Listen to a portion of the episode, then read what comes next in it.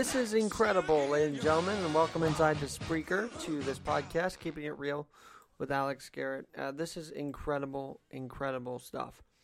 According to Johns Hopkins University, which is a very respectable university, I remind you, 58,365 United States citizens have died from coronavirus. What they are saying tonight is that this is the deadliest year for the United States since Vietnam. Now, I don't know how they ended up with this number eh, overall because I know that um, sometimes these doctors are allowed to presume coronavirus. But if this is truly, truly with with coronavirus tested, the number, that is disheartening. And this is a war. And what we're seeing now doesn't help fight the battle. What we're seeing now, the bickering, the back and forth, this, that, and the other, it doesn't help anything. We don't want to bankrupt the blue states. We also don't. Uh, I I don't think we should be okay with plans not starting when we see antibodies continue to be in the positives here in New York State. There's so much of a mess going on in this country right now and to now involve the Vietnam War. You know, it's very interesting. There is 7% as the last checked reported for PTSD. Okay? PTSD. That's crazy. This was in Wuhan, China. 7%. Think of that number here. Think of the toll on the healthcare workers. Think of the toll we already lost a top ER doctor in this beautiful city to corona. Oh, I'm sorry, to suicide because she couldn't handle and, and, and it was too much to deal with the coronavirus unit. I pray that number doesn't go up. I pray that people locked in don't start going stir crazy that there is a plan to reopen, that we can get this. I mean, we we spend so much money on science. It still boggles my mind we haven't had a vaccine yet. It boggles my mind. We're supposed to be the United States of America. We have no vaccine yet. How is that possible? Which also reminds me of something. Uh, Tom Hanks has been talking about this According to multiple sources, Tom Hanks and Rita Wilson will don- donate their blood to be used for coronavirus vaccine. The Hanksine is what some are calling it. That's pretty incredible. Of course, Tom Hanks, one of the first high profile names to get coronavirus, heal from it.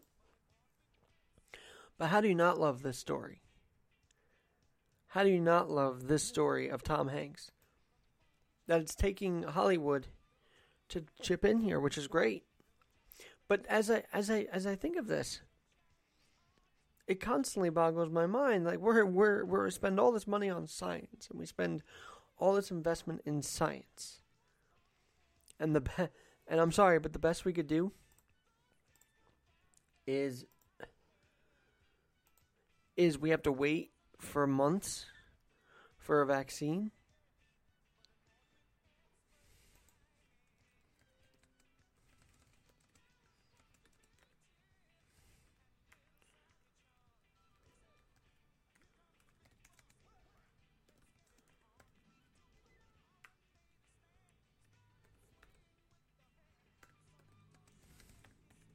Sorry, one second. Here we go. I am, uh...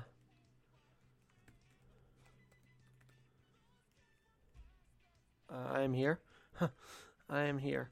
Um, it's just, it's incredible.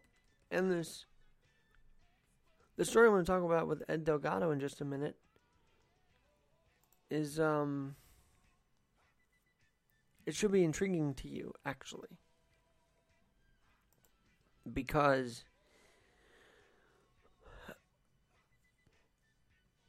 they apparently did cut funding for studies and uh, the Obama administration put a moratorium on it for a year which might have which is like a, a few fold approach to where we're at now. What I mean by that is right now, right this very minute, we could have been a year ahead in, in preparation for this if the moratorium was not in place. According to this article that I had dug up from 2014, it's incredible that this is out there. But according to Science Magazine, the U.S. in 2014 halted funding for new risky virus studies, calling for a voluntary moratorium. When they found that they could spread a certain flu to ferrets, and lab accidents had been happening here in the US CDC, and that was kind of a a thing that they've been talking about nowadays too. Um, there was a moratorium placed, an end to all these studies and this science research. And this is very intriguing. So, the line that I thought was interesting in an article written by Jocelyn Kaiser and David Malakoff.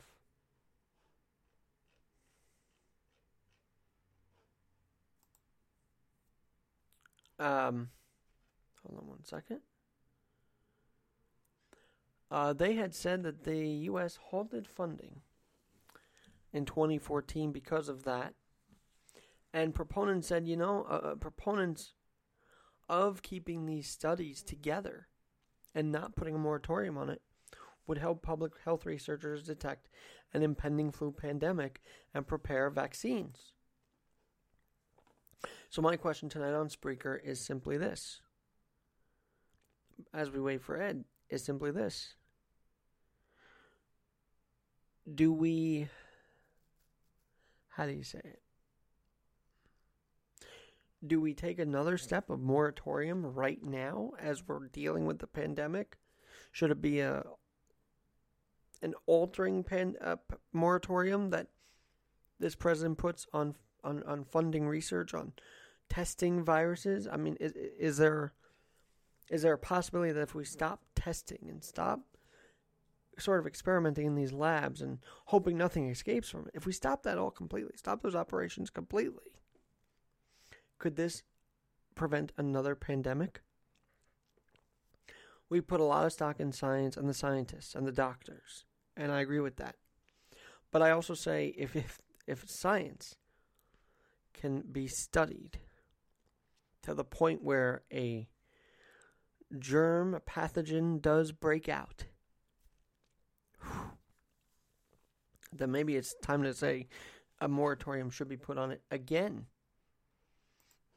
Because this is not uh, this is not safe to in the middle of a pandemic say we should continue doing research, doing study. No, we shouldn't. We should not make a second, third, fifth wave happen if we can prevent it.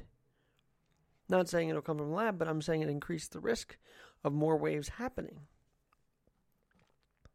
And so the other thing is, if the president put a moratorium on, if President Trump put a moratorium on studies, on research, on funding for these different labs across the world, he would actually be labeled anti science, right? He would be labeled anti science. Now he he he had missteps.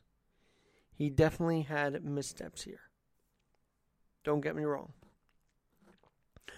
But the pandemic has now been documented multiple times in different administrations. And so if we didn't pause the research, Could we have been a year, or could we have been a year more in preparation? If President Bush's social distancing ideas and his acknowledgement of this threat of a pandemic was actually listened to, could this have been prevented? It's all really um,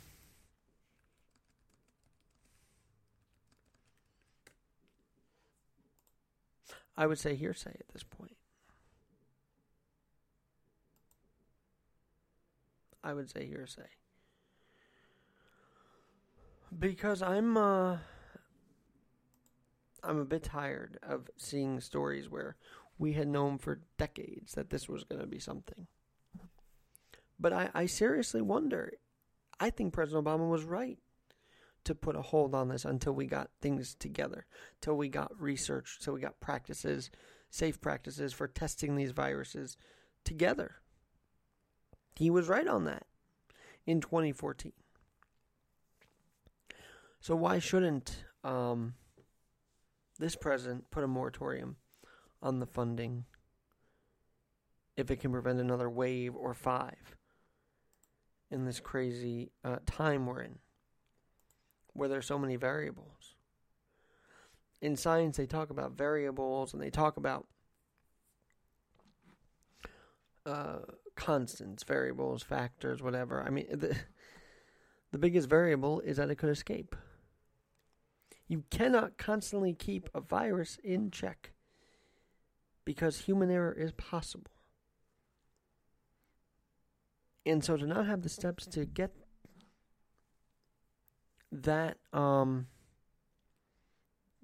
that variable under control, we should put a moratorium. By the way, Radio Hope, Mike Myers, I'm sorry about today, buddy. We'll have you on tomorrow morning. I know that. You'll get me up early. I'm sure you will because whew, today was rough in the AM, but here we are. Here we are. I'm hoping my friend Ed Delgado joins in as soon as possible. Um, but Mike, maybe you can type in the chat if you want as well. In 2014, President Obama put a moratorium on funding for labs and studies in different countries, in different labs across the country and in different labs across the world. Now, while while that might have set us back, because this was 2014, wow, six years ago now it also probably was a smart move. Because by limiting at least a year, you would hope it bought us another year. So I would say if the President of the United States now, President Trump, were to put a moratorium on funding studies, I'd be for it. I would honestly be all for it.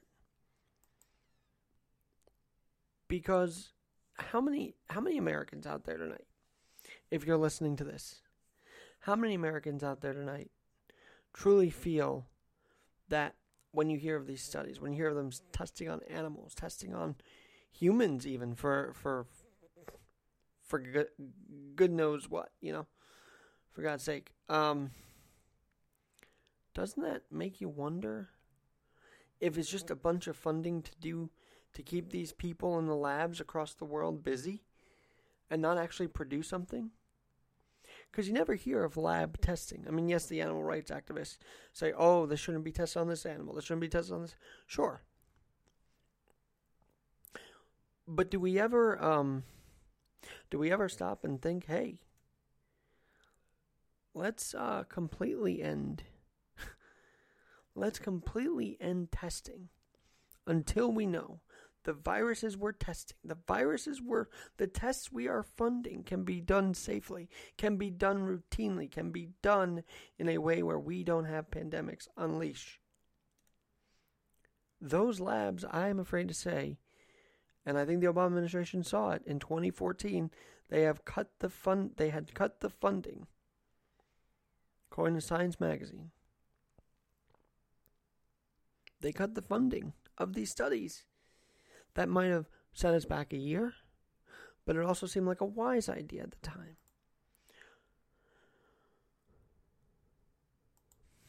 And then, why can't a, a conservative president do something like this, Trump or not? Why can't there be a moratorium on stopping these tests? Because if, if we do, we save lives. We have less cooks in the kitchen. I just, it scratches my head how no one has talked about this Science Magazine article from 2014. U.S. halts funding for new risky virus studies, calls for voluntary moratorium. I'll put it up in the chat box too. It's it's such a stunning development to find during this time where we're trying to combat coronavirus. And I'm hoping Ed Delgado can jump on here with me in just a bit. We're uh, we're waiting him, so we'll have to see. And then Harry Siegel waiting in the wings, literally. Can't wait for that uh, conversation as well. Radio Hope, if you want to call us up too, that's cool. or I can dial you 712 560 1420. But imagine that. Imagine that. Cutting the funding and setting us back. By the same token, cutting us cutting the funding and saying, no, we have to get our practices together. We have to get our practices in place before we start testing viruses, testing dangerous bacteria, dangerous material, dangerous chemicals. And if you have so many people doing these lab tests, very likely going to be in the wrong hands, don't you think?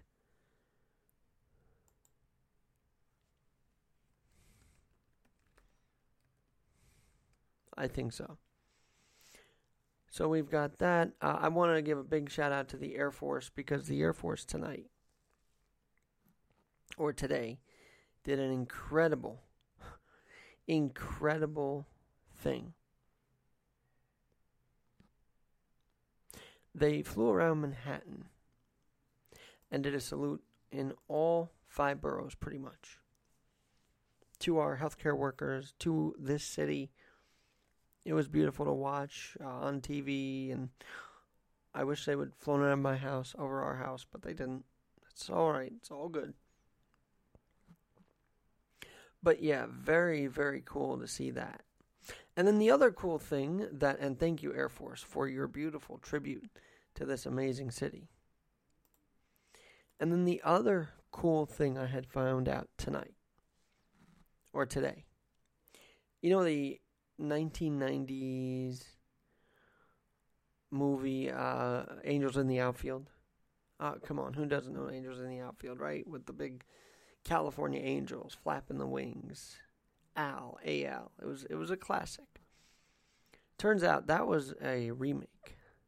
The original was 1951 about the Pittsburgh Pirates. Young girl. Well, actually, first of all, a, a pirate manager, McGovern, is talking to God and, and his angel, guardian angel, about how if he doesn't curse or spit in the umpire's face or, you know, do any of those things, he'll he'll win. He stopped. God sure let the Pirates win. but there were some cameos in this movie, 1951, Angels in the Outfield, who uh, you might just recognize. And if you're a baseball fan, you'll totally love this as well. The story became a national issue. Everyone was talking about Angels. There were newsreel interviews with baseball celebrities. Joe DiMaggio, Yankee center fielder. What do you think, Joe? If McGovern needs any extra angels, we'd be glad to give him a couple of ours. Ty Cobb, one of baseball's all-time greats. What do you think, Mr. Cobb? Well, all I can say is that this game of baseball has certainly changed. Songwriter Harry Ruby, composer of Three Little Words, America's number one baseball fan. I predicted this at the start of the season when I said, Heaven help the Pirates. Bing Crosby, part owner of the Pittsburgh Pirates. You know, I think this angel stuff's pretty sound. Lots of times, folks think someone's watching over. You know, I I learned today that that uh, Bing Crosby owned part of the Pittsburgh Pirates. By the way, how cool is that? So, 1951, Angels in the outfield. Definitely got to check that out. And uh, hopefully, Ed is is ready to go. And we need angels, right? We need our guardian angels right now. We need God. We need God to tell us we're going to be okay. Or we need to see signs in in in in the world that are showing us, yeah, we are going to be okay.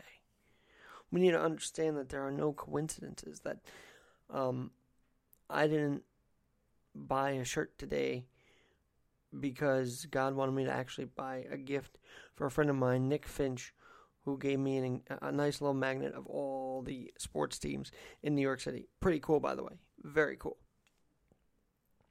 God wanted me to redirect my um, spending to someone else because I was spending on my own. And I'm so glad I did that because it opened up a door and it helped me realize something. And I hope in your life, how is God putting the pieces together for you during this time? He is. Whether you like it or not, there are pieces being put together for everybody in this country. And I just um I really hope we see that. I really hope we see that. Now, my buddy Ed Delgado is ready to go, I believe. Let me see. Phone is ringing.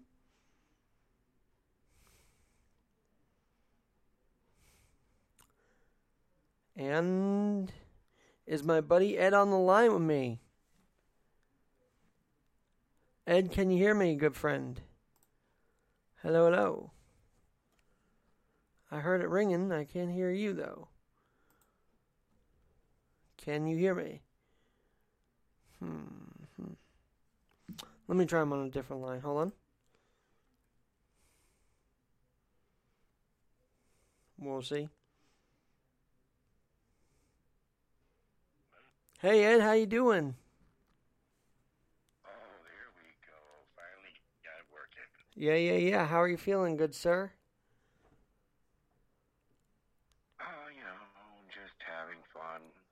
Fun in the sun. My best apocalypse ever. You know how it is. Oh man, I, I do know how it is, and uh, I know you're just prepping for your show tonight at nine Eastern, so I don't want to take up a lot of your prep. But you know, I thought I haven't promoted you on a Tuesday night in a while, so why not kick it around together for a bit?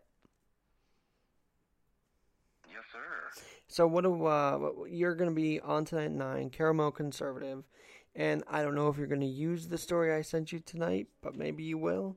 I mean, the whole thing of the funding. We have a lot of thoughts on that. What's what's your thoughts on that?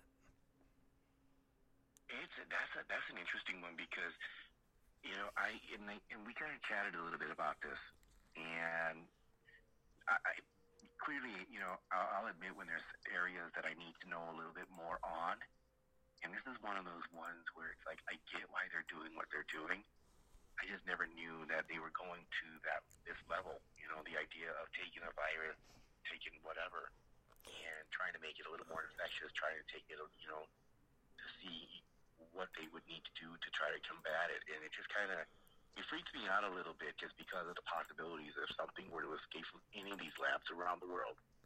But at the same time, I understand the necessity for those. Well, Ed, I think though, if if you'd agree with me that if Trump did this, he would be called anti-science. How does Obama get away with this? Right. You know, so I mean, I, and I don't know if the, the current you know crisis that we're all dealing with, you know, has something to do with people just kind of accepting it. Um, you know, but I don't know if very many people would have you know too much knowledge or or thought as to, wow, they really do stuff like this.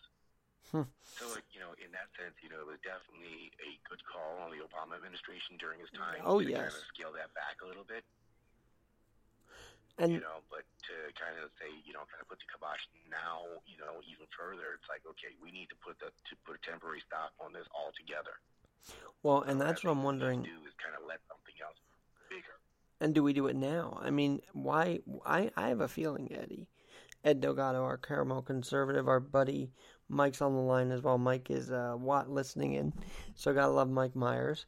Um, but Ed, but Ed, I gotta believe that uh, maybe this should that, that we're still testing things even throughout this pandemic. Wouldn't you Wouldn't you think that's a possibility? Oh yeah, I, I, I have no doubt that that certainly continues. Um, and maybe not to the scale that it was before in the past, because they probably have rededicated a lot of resources to dealing with the current crisis. But I don't think any of the other stuff has been completely halted. Right, and and therefore, I mean, we both kind of see it that maybe a moratorium on it for for a longer period of time is what we need in this time. A completely end funding right. of all this stuff, but right. I don't know. Maybe defunding the WHO right now is is one step at a time. Now you look at the things through a through through a cultural lens, and what's your cultural lens talking to you about? What are you seeing through that lens right now? Well, it, to me, it's kind of interesting because one of the reasons when I when I started this show, and it's kind of deviated a little bit off that, was kind of taking a taking a look from the perspective of a conservative Hispanic perspective here. It's just you know the world as a whole. Um, but as times kind of evolved, it's more of a how does just people in general how do we view these things? And I almost it's almost like the culture's kind of shifted for me. For you know, it's become the individuals that that can versus the individuals that are virtue signaling, that are victims. And I'm, I'm watching this whole thing unravel right now. And it's been one of those things that's been weighing on me over the past couple of weeks. I get it. If you got underlying health conditions, you know what? Get your protective gear. Do what you got to do. You know, I, I got got nothing to judge you on as far as that's concerned. But so many people that go out there and they're wearing these masks and gloves and everything else, giving dirty looks to the people that aren't, that are just panicking. It's almost like I'm watching a culture of cowardice just evolve right in front of our eyes. Mm. Well, I want you to expand on that because one of the things you feel is a cowardice move is wearing the masks. And I know that you pointed out how no one has been wearing them on the leadership level. And we can now loop Michael Michael Pence, Vice President Pence, in that. I mean, he did not wear a mask at the Mayo Clinic, and I'm just like, what the heck is going on with that? Out of all the places that you would wear it, I would think at a clinic, hospital, some kind of medical center, that's kind of where you would want to do it. And it would sort of set the model for us to actually follow through, wouldn't it? Uh, you would think, you know. So it was kind of interesting too. You know, you mentioned that during the pressers, you know, that they didn't, you know, they're not wearing masks or anything else. And did you ever notice too that you know the social distancing, as it were, non-existent? Well, let me tell you. Let me ask you about that. So I love that the Air Force was flying over our city. But did you see tons of people crowding together? Like no one stopped that. I thought that was kind of bizarre in this time.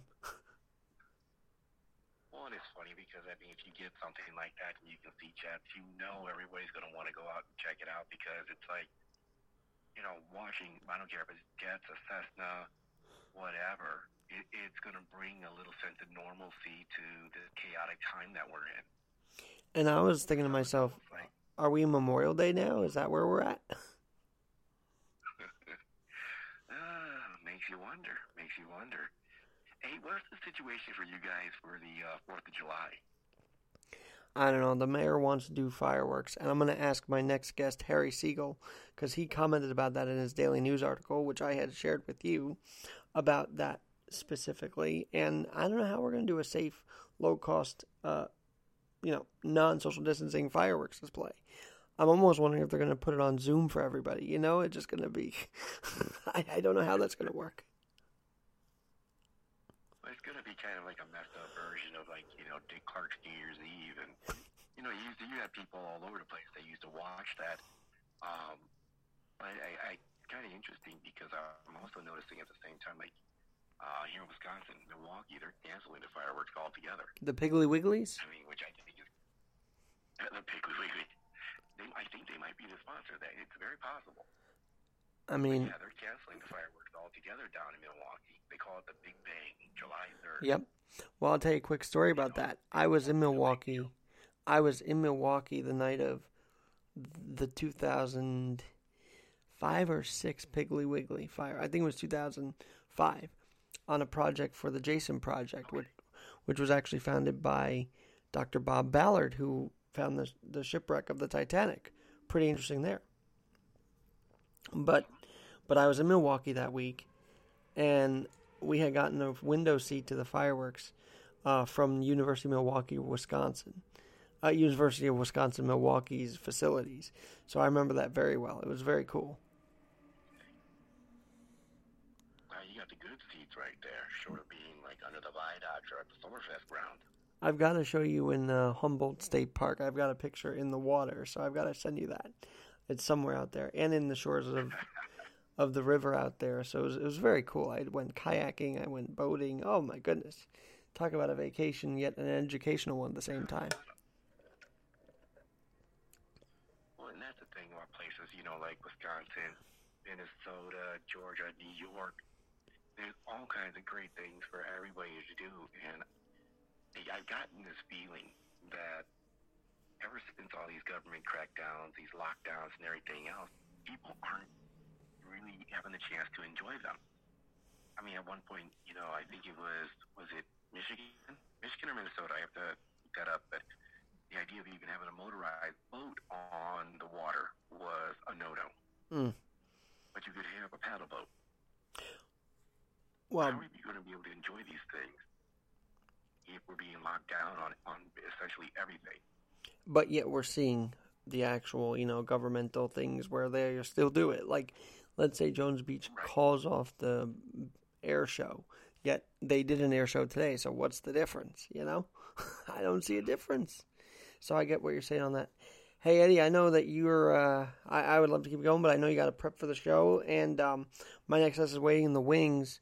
But I'm so glad we got a bit to talk about. What are you going to talk about tonight on your Car- Caramel Conservative at 9 p.m.? Oh man, we got a couple things here. You know, we got to we're going to talk about the apparently Congress isn't going to be going back to work. Uh, Steny Hoyer made an announcement that you know what, hey, we're not going back next week, and uh, we'll let you know when we decide to come back. So I kind of got some issue here with that. Um, you got this Harvard professor that wants to ban homeschooling Oh, because apparently having your kids around is dangerous. Oh, I heard about that. That is ridiculous. I mean, that is that is ridiculous. That's so mm-hmm. ridiculous. And have they been fired for that commentary? My favorite politician. What's that? Have they fired that professor yet, or is he like to the front of the line now in the awards process? You know, that's a good question, and the probability is very high. It's no latter. yeah. But I was going to talk about my favorite person, AOC. Oh, man. Well, In an economy where we have millions and millions of people out of work, she's encouraging people to not go to work once they go get their jobs back. well. Before I let you go, my goodness, you and I were kind of going back and forth. Yeah, I think the Democrats are right to call out for the hazard pay. Um, why hasn't that been funded now through these multiple bills that we've been passing? Billions of dollars. I saw that, yeah. You know, I get hazard pay for TSA. I get hazard pay for INS and, and everybody else like that. You know, if you're a frontline worker, I totally understand that. But how far are we going to go with it? Because at what point are we going to completely devalue our dollar? I mean, we're now billions spent in, and I don't know how we're going to get all that money back. I'm not sure what the heck the plan is for that. Your guess is as good as mine. Unless taxes do go up under the Trump administration to try and cope for all this, or local, I don't know exactly what's going to go on. But Uh, between all this here and the proposal for a guaranteed income, and you, I mean, just keep keep adding it up. and that's the problem, right? So huge. I mean, the numbers, right? The number you can't even fathom those numbers. But I was going to say the problem is they're now getting away with their agenda, and that has to be the big the big point that we have to all hammer home if we want civil liberties and constitutional rights. Mm-hmm. you know, and speaking of that, you know, you got all those protests that were going on and stuff, and you got to give big hat, you know, hat tip to those guys because, you know what, at least you're standing for something. You know, and I don't want to minimize anybody who had a loved one pass away. You guys in New York obviously caught the brunt of everything, but at the same point, I think we have to look back on the words of Ronald Reagan. You know, when he talked about, you know, if, if we lose freedom here, Mm. there's no other place to go. There is no escape. This is it. Eddie, they're they're already protesting in New Jersey. I'm surprised. The New Jersey Capitol seem protesters now. So All right, New Jersey, uh, what was it, here in Wisconsin, California, surprising. And I think all cities of the boroughs here, all boroughs of the city have done it. So it, it you know, the, the the the quote unquote blue states are catching on. Let's put it that way. Right. I mean, it would be nice to go back to the days of just simply just agreeing over policy instead of seeing, you know what, we're going to have to fight for our freedom versus dealing with a soft tyranny. Hmm. Because everybody knows soft tyrannies only last so long. Well, let's not let them get too much control of us. I still say a special election for New York to reopen instead of having them decide it, but that won't happen. So that's like a pipe dream, I guess. But we can't dream. Yes, we can. And that kind of is helping me get me through this whole debacle, if you will. And I'm sure yourself, how are you doing through all this? How are you feeling? How are you getting through it? No, I'm hanging in there, man. I mean, work is still work. You know, nothing's really changed there. As a matter of fact, it's been an uptick in what I do. Um, you know, I come home. I don't, we don't really go out too much to begin with. I mean, it, you know, it's kind of all good that way. But you know, I feel I work with a lot of businesses that that they are they're hurting. You know, and I see it all over our communities, all over these small towns. You know, and that's that's what I want to see. I want them back up and running. You know, Mm. don't give me another 200, 2,000, whatever amount of money stimulus check. Get those businesses up and running. You know, because those are the people that need it the most. Well, guys, if you by the way, if you like this message, you want more of it, you'll get it tonight at 9 p.m. on Caramel Conservative, 9 p.m. Eastern on Spreaker. Hey, man, thanks for joining me and previewing tonight, and we'll be listening. All right, thank you, brother. You got it. Talk you. And where can people follow you really quickly on Twitter and all that good stuff? Ah, yes. Okay, so you can certainly find me on Facebook. I got that um, the Caramel Conservative podcast. So just kind of look that up on Twitter. On there at uh, Mr. Ed 1776, and then um, we just kind of unveiled a new website here. I got a couple shows that I'm in the works, but the primary one on the Caramel, Caramel Conservative. That's all going to be under uh, Plus Ultra Media. Dot com. Very cool. Pulse, uh, Pulse or Plus Ultra Media? I could get that confused a little bit. Plus. Plus Ultra Media. All right. Well, um, he has positivity. Term, uh? He looks at the plus side. He looks at the real side. He is the caramel conservative, and so Ed Delgado. Thank you so much, and we'll have you back on for sure. Yes, sir. Thank you. You got it. And now my uh, my next guest this evening, a bit of a switch. We're going to talk press briefings now and how all three of them, Cuomo, De Blasio, and um, President Trump, have taken up our airwaves. And Harry Siegel, well, thanks for joining. But first, I just want to remind the listeners. Um, well, this. For transparency purposes, I just wanted to preface this interview by saying we had uh, ab- were able to get Harry Siegel, the editor of the Daily Beast, and a columnist at the New York Daily News, about the article I referenced on Sunday night about Cuomo, De Blasio, and Trump's briefings. When we recorded it, the White House had announced they were going to. The president announced he wanted to cancel the briefings. Well, wouldn't you know it? Two hours after announcing that, they then brought it back on, and he was on the TV again uh, on Monday night. So I've sort of pared this interview down to where we start about why these the president, the governor, and Mayor De Blasio have to do this trifecta of briefings every day. And uh, Harry Siegel, welcome inside. Thanks for joining. And, and indeed, why do these leaders feel like they have to be on our television every day, so much so that they don't want to cancel a briefing uh, and come back on our television. So, I think it's very hard for any of these people to turn away from free airtime, earned media. Like very hard. Um, you know, Trump was plainly using these in place of his rallies, and regardless of the competence or lack thereof of the government response, you know, it was fairly clear that he was just making this up as he went along day to day. That he didn't tend to have a command of the facts. He didn't tend to have a particular reason that he was doing these. And that came through um, in his style of, of, presentation regularly, I would argue.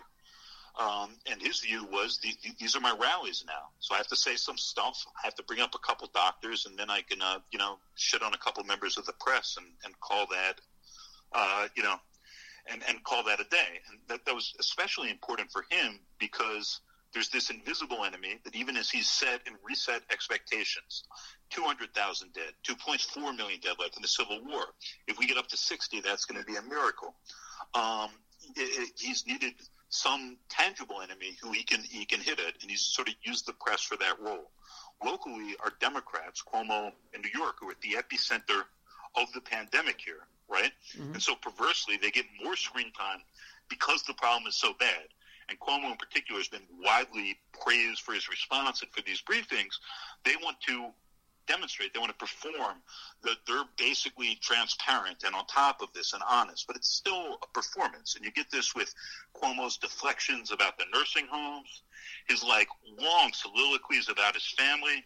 He's also trying to take advantage of this TV time and be the face of the response. And even more so, by the way, because for Democrats and people who don't like or trust Trump, they need some some alternative. In an interesting way, it's like the dynamic Rudy Giuliani had immediately after 9/11, when uh, when the president seemed initially overwhelmed. So two Republicans there, and he was able to you know come before the microphone and speak with some dignity and some grace and some command of the uh, of the facts at a time when those seemed really frightening and uncertain, and we didn't know what was coming next. So, so that, that, that that's a performance role. But like fundamentally, I don't think we need any of these politicians up and talking every day at great length. They're not just delivering the numbers. They're not just answering press questions. They're sort of hijacking this crisis to to give themselves these uh, these outlets and these forms in ways that are unhealthy, and then they start spilling over into each other. Mm. So Trump is using clips from Cuomo's pressers at his pressers before he canceled them, at least for the time being. Um, and, and, and this becomes uh, this becomes a form of uh, some, somewhat absurd. The truth is, none of them have command over what's happening. That does come down to a bunch of, of doctors mm-hmm. and epidemiologists and, and, and, and nerds who are not interesting and are not presenting all of this as a simple, clean narrative. Well, and they have to give space to these these talkers who, who I would very much like to see go away. Talking with Harry Siegel, he's an editor at the Daily Beast, and he is a NY Daily News columnist.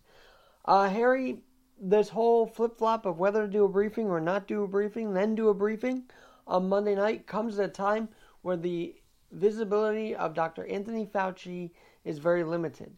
Is he doing these cancellation and restarts to kind of distract us from that notion? Because that that that uh, factor of Fauci not being there is being noticed even more nowadays.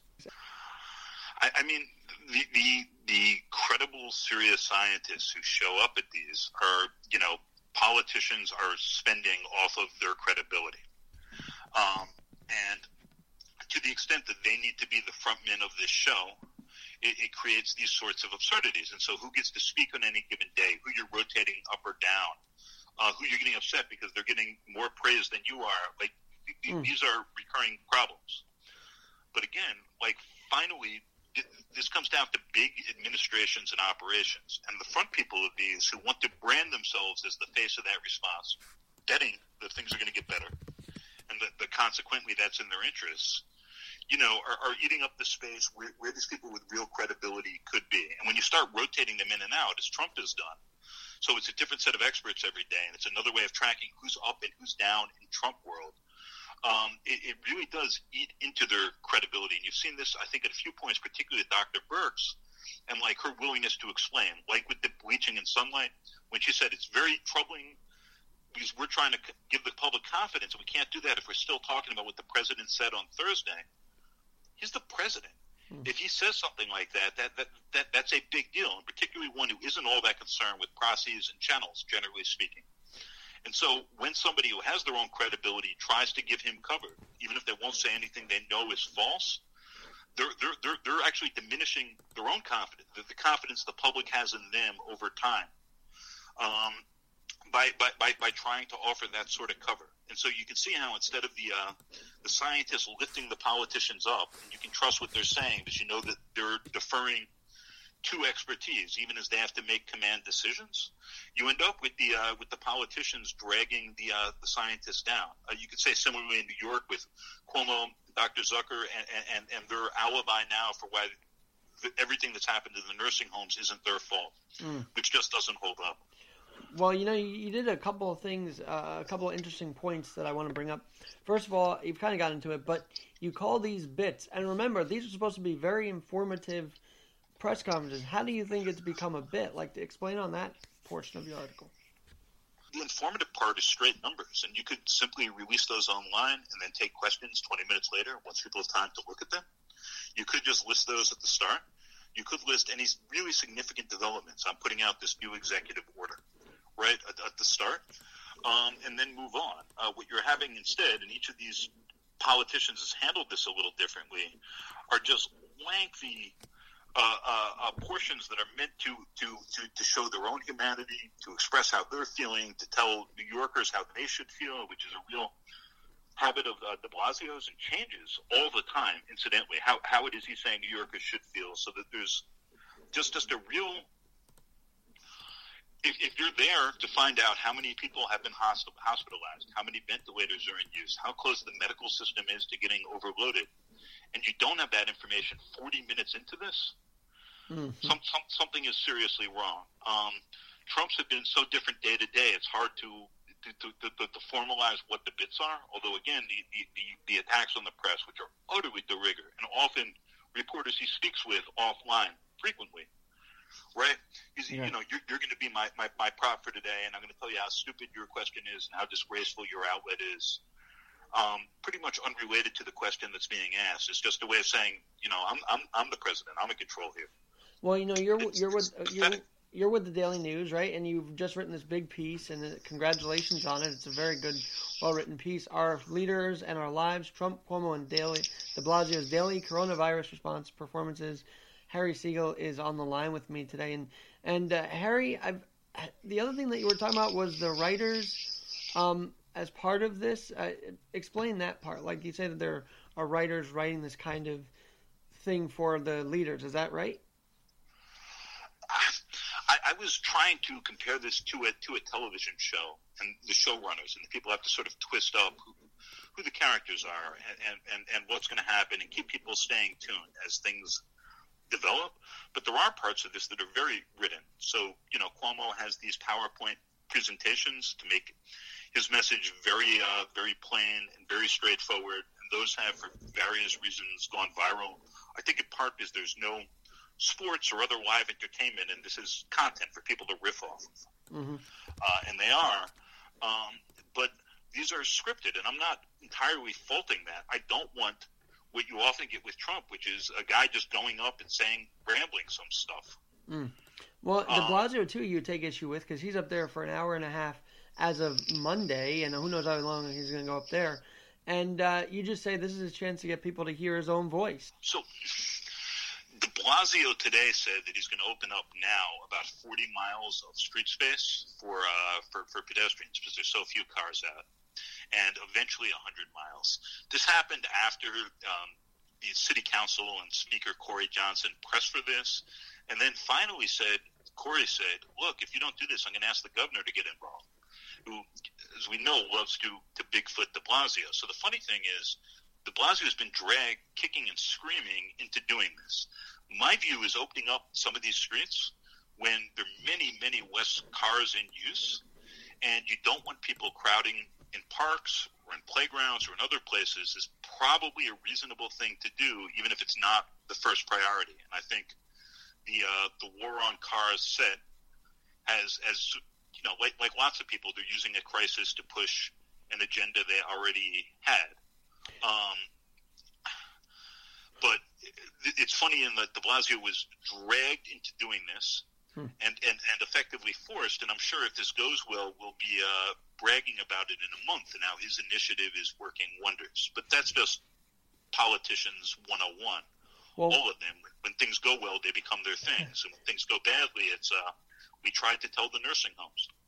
We tried, we tried to tell, tell the, the states. And we tried to tell the federal government. That kind of whole thing that they, they say during the day. Now, uh, Harry, there was um, well, I love the line about the fireworks. It's like, yeah, we can have a low cost, safe fireworks display. That was a kind of good jab at the the mayor on that one. De Blasio, he didn't want to cancel the St. Patrick's Day parade. He was really sad that the bars were closing. He told everyone, go out and do one last round now, making sure to maintain spacing you know, uh, and and then out of the blue, he said, "We're going to have fireworks for the Fourth of July." He got asked about this. He said, "I doubt it." And then the next day, he said, "I talked to the uh, head of Macy's, which is you know laid off almost all of their 130,000 employees, and there's going to be fireworks. Don't worry." Mm-hmm. And then you know people are asking about this. Uh, is that really the best use of money? Is that a good idea? Uh, aren't the police going to have to keep people from gathering in crowds for this? And he said, "Oh no, no." Details are coming, but this is going to be, yeah, a safe, low cost and and and and uh, and, and wonderful fireworks uh, displayed to mark this sacred day. Like that's that's crazy. Hey, and, and there's just an incoherence there. Hey, so uh, why are people still falling in love with Cuomo even after day whatever of these briefings? Why are people still falling in love with him? What is his what is it about him that people have literally made it a lunch date with Andrew Cuomo? He's not Trump. We can start there.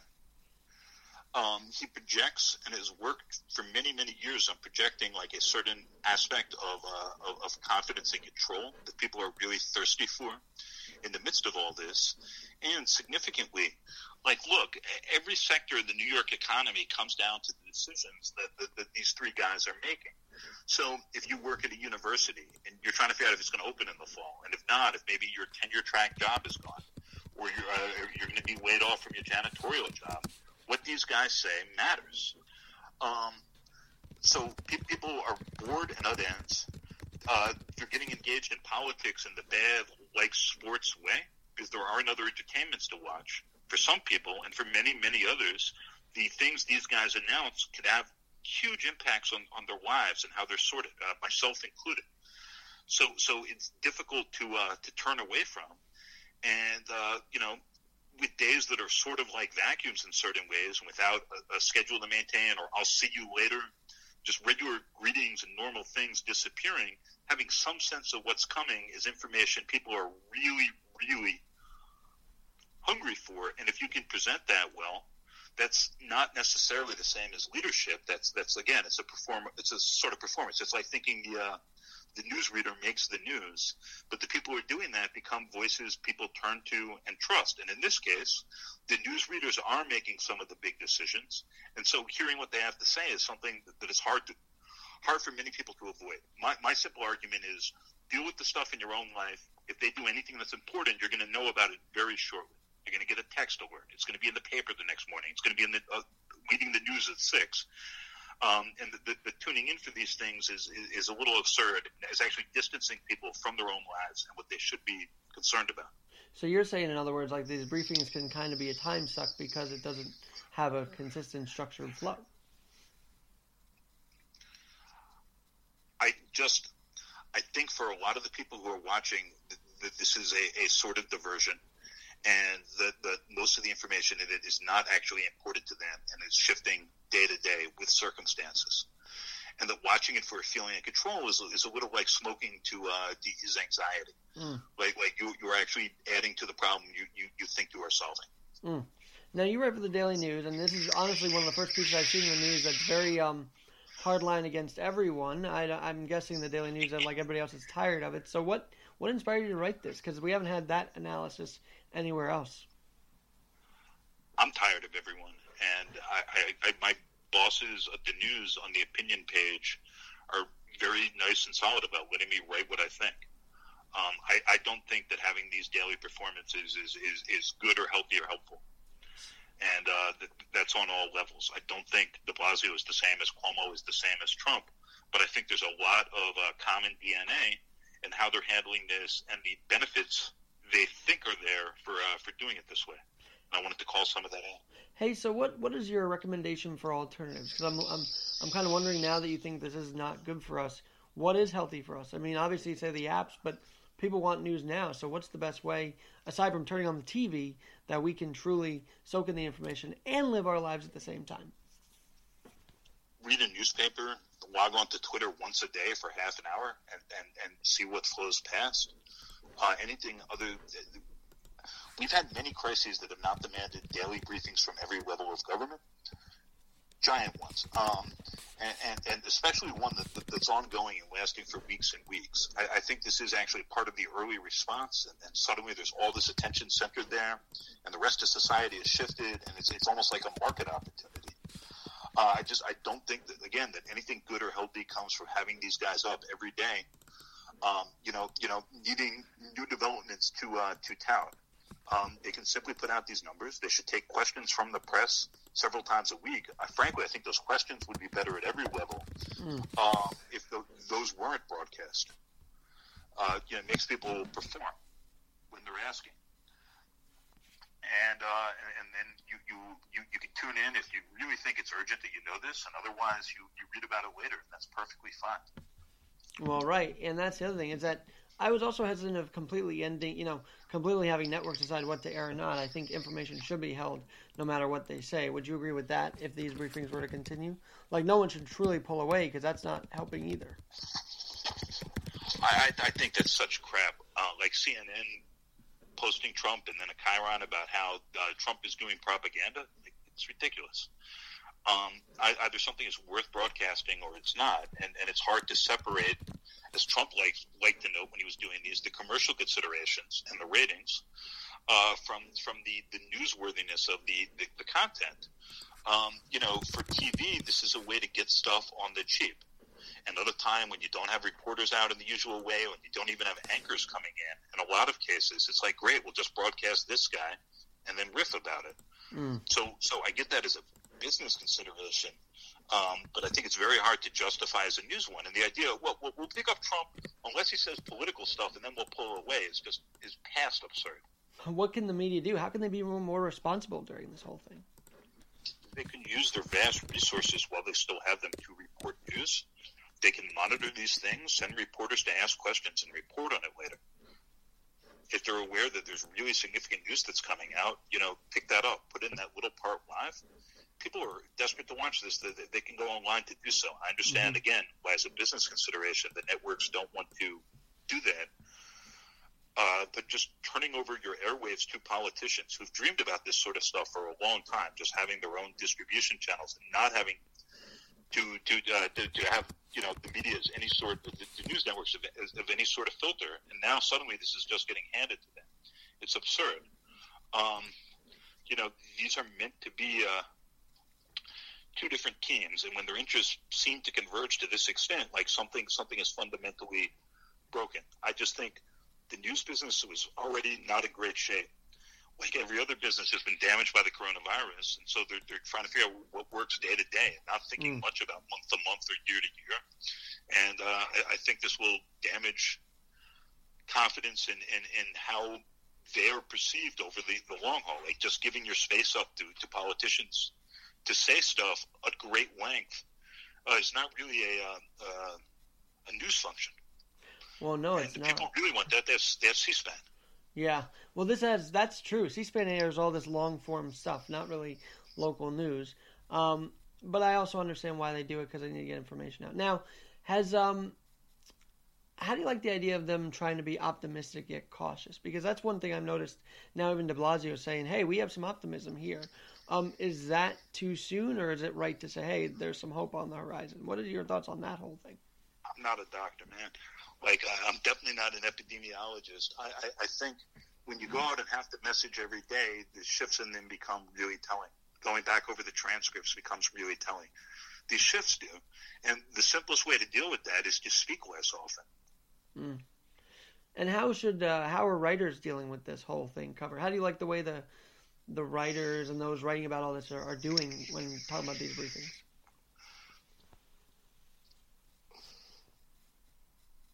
It's difficult. There's not often all that much to say given the massive ratings. These largely speak for themselves.